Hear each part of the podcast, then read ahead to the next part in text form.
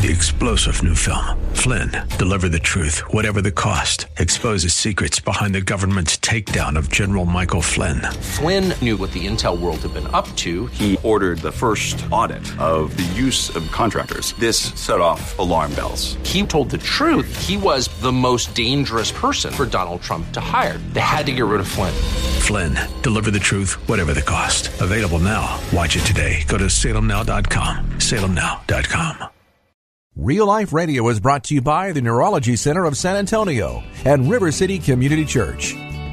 Grace and peace to you, and welcome to Real Life Radio with Pastor Sean Azaro of River City Community Church in San Antonio, Texas. This is a church that exists to help people like you find the real life you were created for. Today we start a brand new series called The Contrarian's Guide to Real Life, laying down the foundation with a message called Jesus the Contrarian.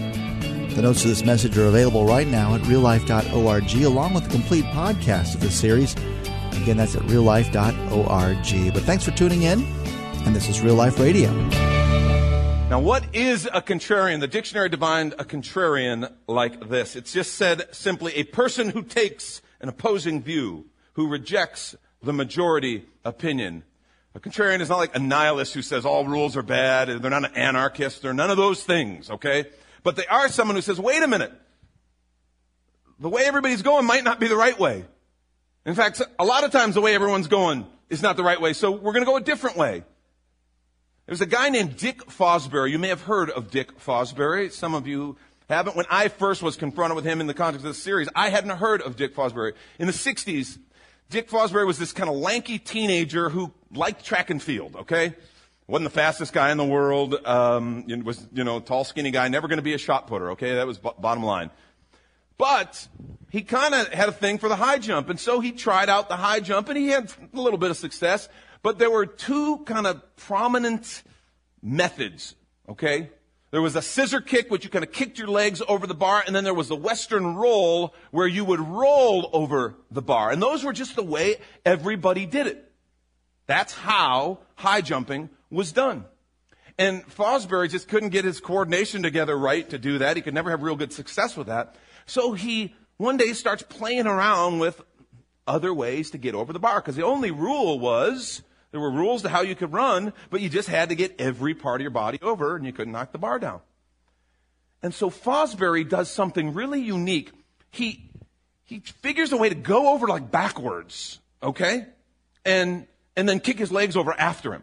So if I can get this part over, then the legs will kind of follow and I'll just kick them up at the last minute, okay? That's what Fosbury does. And in one afternoon, that's Dick Fosbury. One afternoon, now understand something. As I looked into high jumping, you don't increase in like big leaps in high jumping.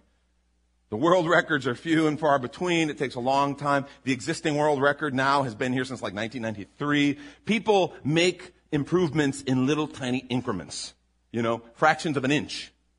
Fosbury gained 6 inches in a day to what he had been jumping.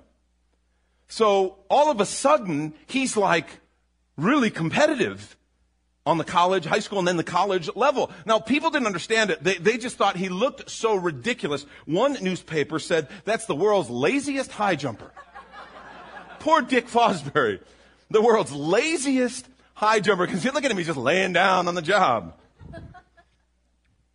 Another newspaper, he's from up in Oregon, and the Medford Mail Tribune had this headline, Fosbury flops over the bar. They say he was like a fish flopping out of a boat, And Fosbury all thought it was kind of funny. He chuckled at it, the whole thing. He kind of found it interesting. Except in 1968, everybody stopped laughing when Dick Fosbury won the gold medal.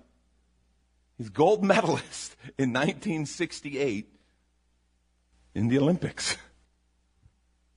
And what is interesting, and again, nobody knew what to do. He's competing against all these guys. And I have to tell you, I watched a lot of video kind of looking at this. Fosbury was clearly not the best athlete running. You could just tell he didn't have the same level of hops. He wasn't bad. There were some guys who you could see, these guys are better athletes than Fosbury.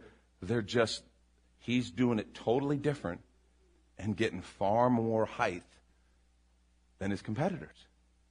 Well, immediately after he wins the gold medal, now all of a sudden nobody's laughing anymore, people start doing it. And it's gradual. You know, all of a sudden about half of the competitors would do what became known as the Fosbury Flop. That's what it's still called to this day. In fact, in 1993, now Fosbury had jumped, okay, he had jumped 2.24 meters, okay, for his record. 2.24 meters, which is like 7'4". Okay? He cleared his body over as about like that. 7'4". Okay? The current world records by Javier Sotomayor from Cuba in 1993, he went 2.45 meters, which is a little over 8 feet, doing the Fosbury Flop. Hey, Cuban guys, you know, you got to do the Fosbury Flop, right? I mean, it's huge in Cuba. It's actually huge everywhere now. That's how, I mean, that's nothing odd to us. In 1968, that was like, dude, that guy looks like a goofball. Now that's a high jumper. Because Dick Fosbury was a contrarian, and Sports Illustrated called him a contrarian. He did it totally different than anybody else, and he achieved way beyond his natural possibilities or potential because he wasn't afraid to just go upstream and do something totally different.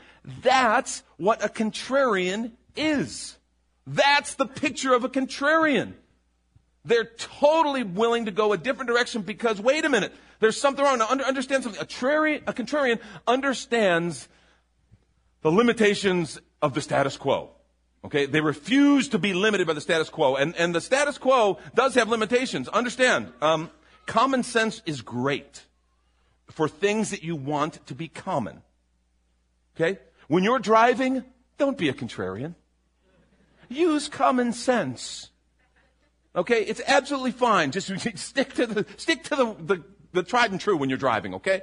When you're balancing your checkbook, it's math, okay? Common sense, okay? I want it to be predictable. I don't want flair in my checkbook, okay? Dental hygiene, common sense. Stick to it, okay? Don't mess with that. We'll let you know if you do, but just stick to it. But in areas where maybe you don't want things to be so common.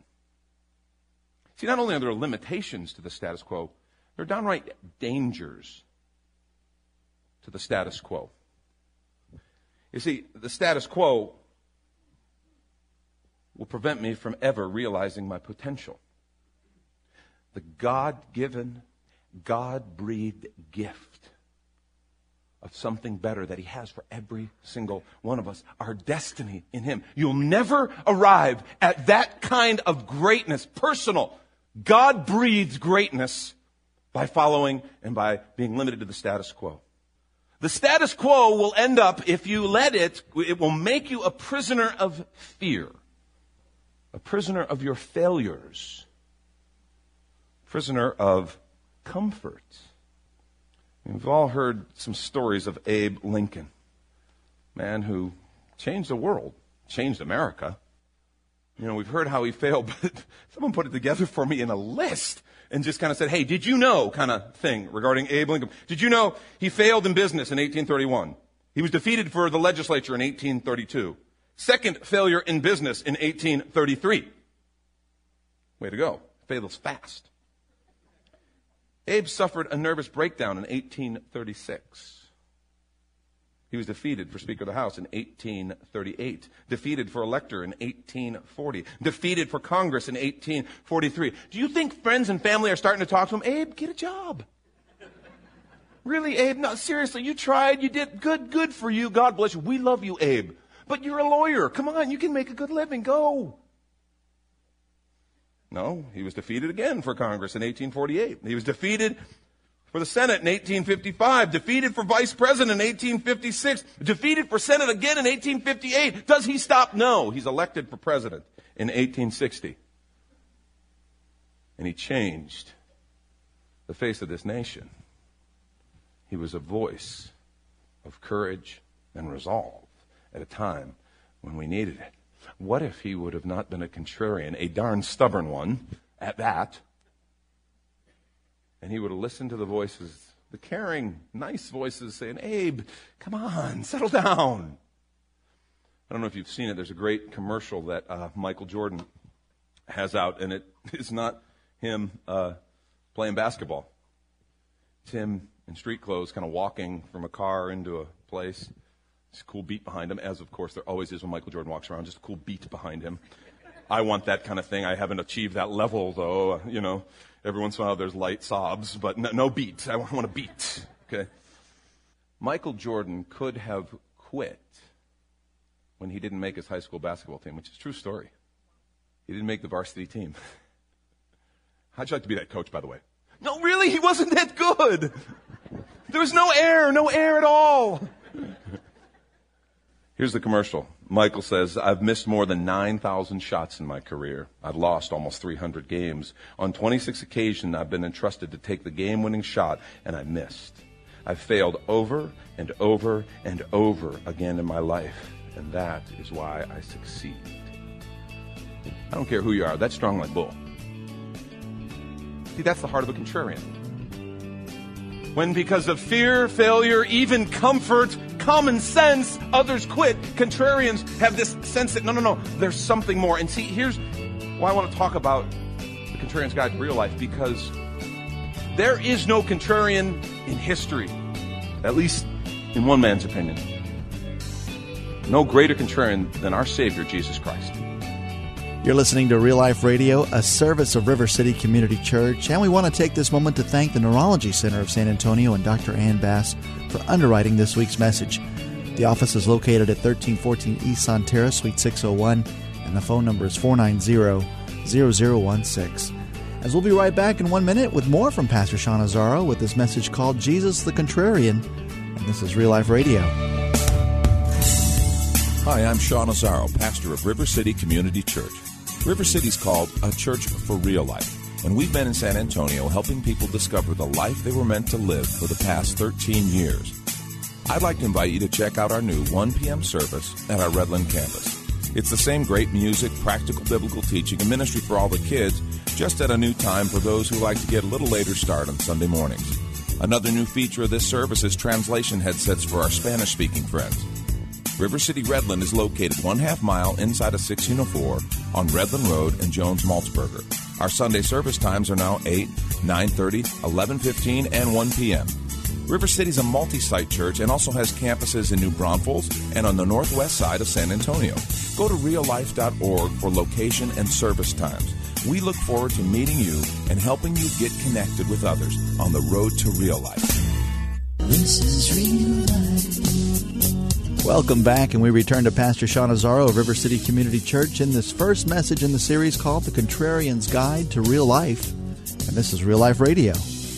Let's not even talk about how he came into the world. He's God, wants to redeem mankind, so he's born in a barn among a really poor people, kind of way over on the edge of the Roman Empire. He could have been born as Caesar. He's God. He can do whatever he wants. He could have been born as Caesar and come down and just said, y'all, straighten up. But beyond that, listen to his teaching. Now, this is the thing we have to overcome, we pastors, okay? The fact that in America, sometimes we've heard the scripture so many times, we're almost inoculated, and we kind of just nod and, oh, yeah, that's good. Imagine hearing these words from Luke 6 for the first time.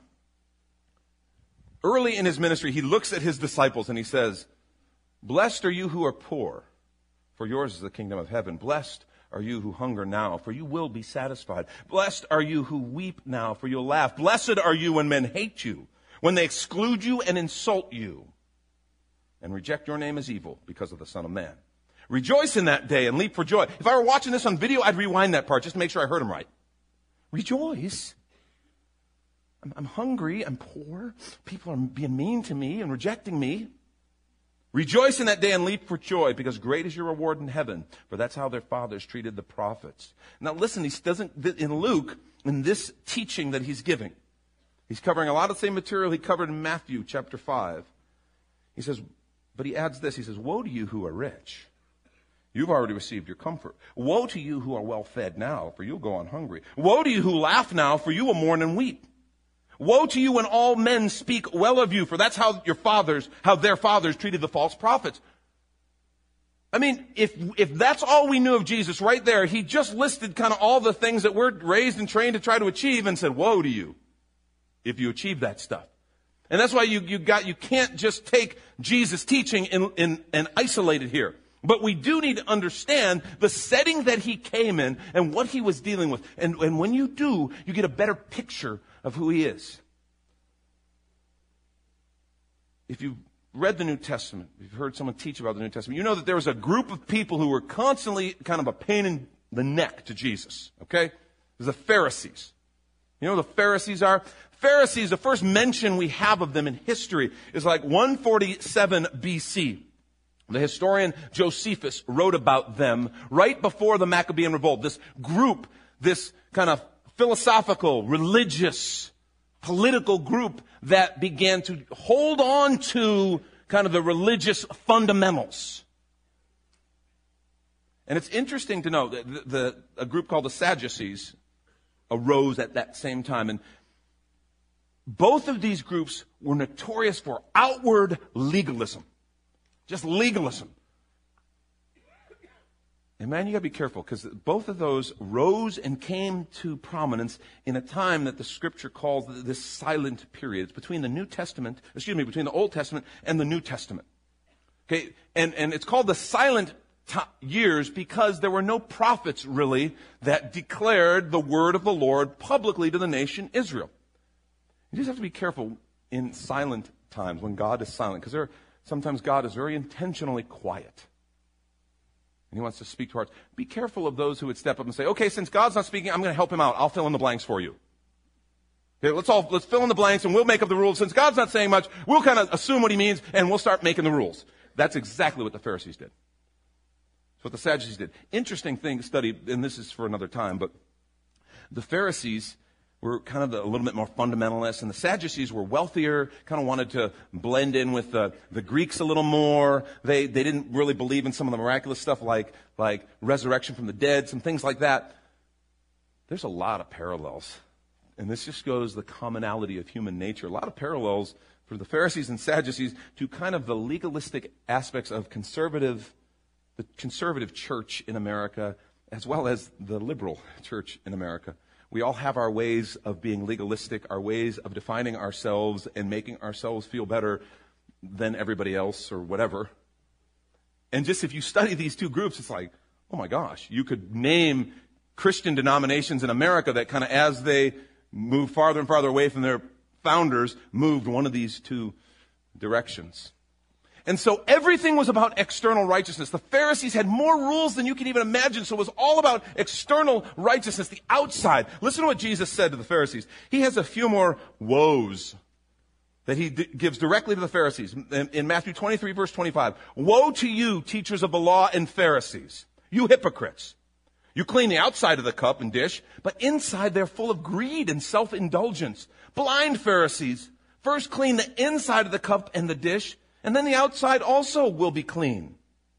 Woe to you, teachers of the law, and you Pharisees, you hypocrites! You're like whitewashed tombs, which look beautiful on the outside, but on the inside you're full of dead men's bones and everything unclean. In the same way, on the outside you appear to people as righteous, but on the inside you're full of hypocrisy and wickedness." Jesus could throw down when he needed to. Can you imagine the guys hearing that? The key idea, he introduced this passage earlier. I want to go up to verse 5 in Matthew 23. Listen to how he introduced this idea. And this is really the key idea. He says, everything they do, these religious leaders, is done for men to see. Everything they do is done for men to see. Listen to that phrase. They make their phylacteries wide, that's part of their garments, and their tassels on the garments long. They love the place of honor at the banquets and the most important seats in the synagogue. They love to be greeted in the marketplace and to have men call them rabbi. See, what Jesus is saying is self-righteousness isn't really righteousness. They focus all on the outside, and Jesus is saying, when you focus on the outside, you miss the point. The problem is, this is not a Pharisee condition. It's not a Jewish condition. This is a human condition. This obsession with the outside, the external, the surface. This whole idea may be one of the most contrarian things that Jesus taught. Well, everyone else in his day and throughout history is focusing on the externals. Jesus stops and says, wait a minute, no. It's all about what's happening on the inside. Paul wrote about that idea in Romans 12:2, and I just love the language that he uses, and on into verse 3. He says, do not conform any longer to the pattern of this world, but be transformed by the renewing of your mind. That idea of conformity is an external force pressing you externally into a mold. Transforming is something that happens from the inside out. It's a change of nature. Conforming is a change in appearance. Transforming is a change in nature. And Paul says, don't conform, but be transformed by the renewing of your mind. Then you'll be able to test and approve what God's will is, his good, pleasing, and perfect will. For by the grace given me, I say to every one of you, do not think yourself more highly than you ought. Here's the key to transformation. Do not think yourself more highly than you ought, but rather think of yourself with sober judgment in accordance with the measure of faith God has given you. Jesus is always pushing it back to the inside, what's going on the inside. And Jesus, Jesus said so many contrarian things. He said, you want to be first? You're going to be last. You want to be the leader? You want to be great? Be a servant. In the Sermon on the Mount, he said some stuff that would have absolutely driven the legalist crazy, and it has driven us crazy for all these centuries. He said, you've heard that if you commit murder, you're guilty. I say if you hate someone in your heart, you've committed murder in your heart and you're guilty. What? You've heard it said if you commit adultery with a woman that you're guilty. I say to you, if you look at her with lust in your heart to have her, you're guilty of adultery in your heart. It's like, oh my gosh. Jesus takes what we try to put on the outside and he moves it towards the inside. See, here's my main point, and if you're taking notes, I want you to write this down. It's real simple. This is what Jesus would say. This is the contrarian wisdom. Don't focus on how things appear. Focus on how they are. Don't focus on how things appear. Focus on how they are. That's what Jesus did that was so different, so radical. And I think it's still a challenge for us because we love to focus on the externals. We love to focus on appearances. Why? Well, to be honest with you, it's easier to control externals. Quite frankly, it's easier to appear nice than to actually become nice. I know this. It's easier to appear generous than actually to become generous. It's easier to appear hardworking than to actually be hardworking. And so I can more easily control and manipulate the externals than I can the internal things. A second reason we love to focus on the external or appearances is I can fool myself and others better. I can fool myself. If I can do some things on the outside, I can kid myself into believing, okay, well then that's who I am. If I just do these, I can kind of hide the stuff that I know is going on in here. And I can just go, okay, here. And the last reason we focus on externals, and this is the worst one, and if there's anything I could just like speak magic over and set us free from, or I think even if God could just set us free from, he would set us free from this. It is, the reason we focus on the externals is because we care so much what everybody else thinks. We are people-pleasing sons of guns. I mean, really. And that'll kill you. Being a people-pleaser. But when I do on the externals, what will they think? What will people think? And so I put up these externals to make people think what I'd kind of like them to think about me instead of really focusing in here where Jesus wants to focus. See, Jesus' word is don't focus on how things appear. Focus on how they are. He's always looking in a different direction. We're all looking at the externals and all this stuff on the outside. Jesus is looking totally different direction, looking on the inside. He's the total contrarian. Looking on the inside and saying, let's focus on how things really are. You've been listening to Real Life Radio, a service of River City Community Church. As next week, we'll hear part 2 of this message called Jesus the Contrarian. But you can go to reallife.org and podcast this entire message and series. And another cool idea is to visit River City Community Church, located at the corner of Jones Maltzberger and Redland Road, about a half mile inside of Loop 1604 on the north side of San Antonio. And for more details and directions and service times, again, just go to reallife.org. And if you'd like to call the church, the number is 490-5262. as Real Life Radio is made possible by the Neurology Center of San Antonio and River City Community Church. I hope you join us again next time for more Real Life. Hi, I'm Sean Azaro, pastor of River City Community Church. River City's called a church for real life, and we've been in San Antonio helping people discover the life they were meant to live for the past 13 years. I'd like to invite you to check out our new 1 p.m. service at our Redland campus. It's the same great music, practical biblical teaching, and ministry for all the kids, just at a new time for those who like to get a little later start on Sunday mornings. Another new feature of this service is translation headsets for our Spanish-speaking friends. River City Redland is located 1/2 mile inside of 1604 on Redland Road and Jones Maltzberger. Our Sunday service times are now 8, 9:30, 11:15, and 1 p.m. River City is a multi-site church and also has campuses in New Braunfels and on the northwest side of San Antonio. Go to reallife.org for location and service times. We look forward to meeting you and helping you get connected with others on the road to real life. 3-star General Michael J. Flynn, head of the Pentagon Intelligence Agency, knew all the government's dirty secrets. He was one of the most respected generals in the military. Flynn knew what the intel world had been up to. He understood its funding. He ordered the first audit of the use of contractors. This set off alarm bells.